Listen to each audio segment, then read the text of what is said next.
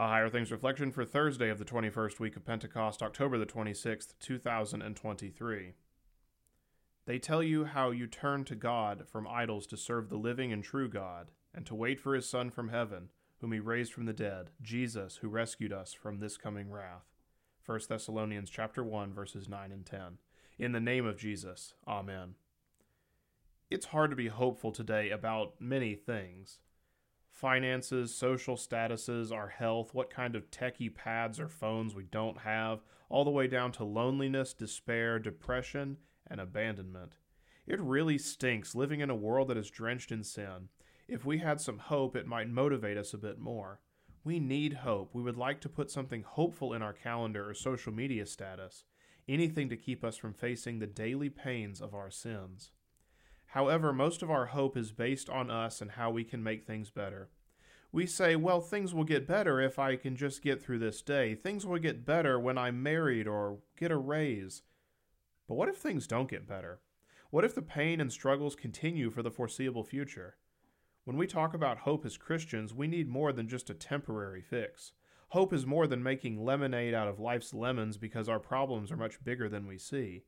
Sin is at the core of all that is broken, full of despair and hopelessness. As Christians, we see hope in Jesus' permanent fix for this life. Paul says today, God raised from the dead Jesus, who delivers us from the wrath to come.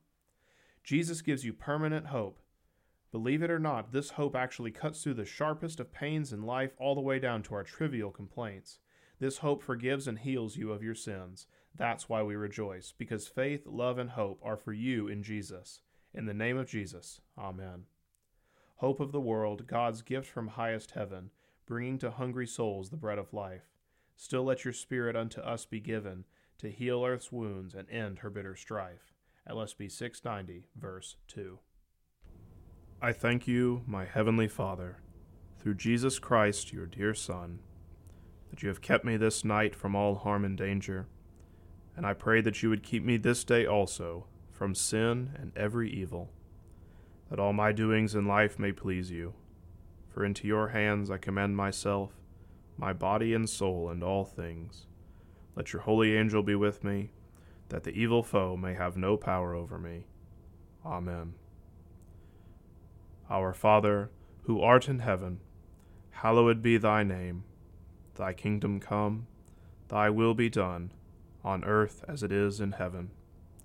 Give us this day our daily bread, and forgive us our trespasses, as we forgive those who trespass against us. And lead us not into temptation, but deliver us from evil. For thine is the kingdom, and the power, and the glory, for ever and ever. Amen. I believe in God, the Father Almighty, maker of heaven and earth, and in Jesus Christ, his only Son, our Lord who was conceived by the Holy Spirit, born of the Virgin Mary, suffered under Pontius Pilate, was crucified, died, and was buried.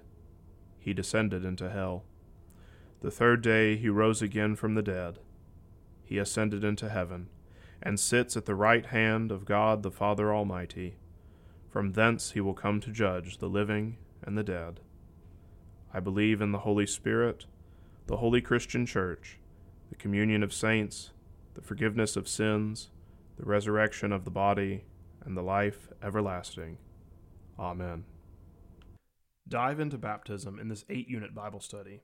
The eight units cover key baptismal themes in the Old and New Testaments, such as the flood, creation, the baptism of Jesus, and more. The Baptismal River, now available from Concordia Publishing House.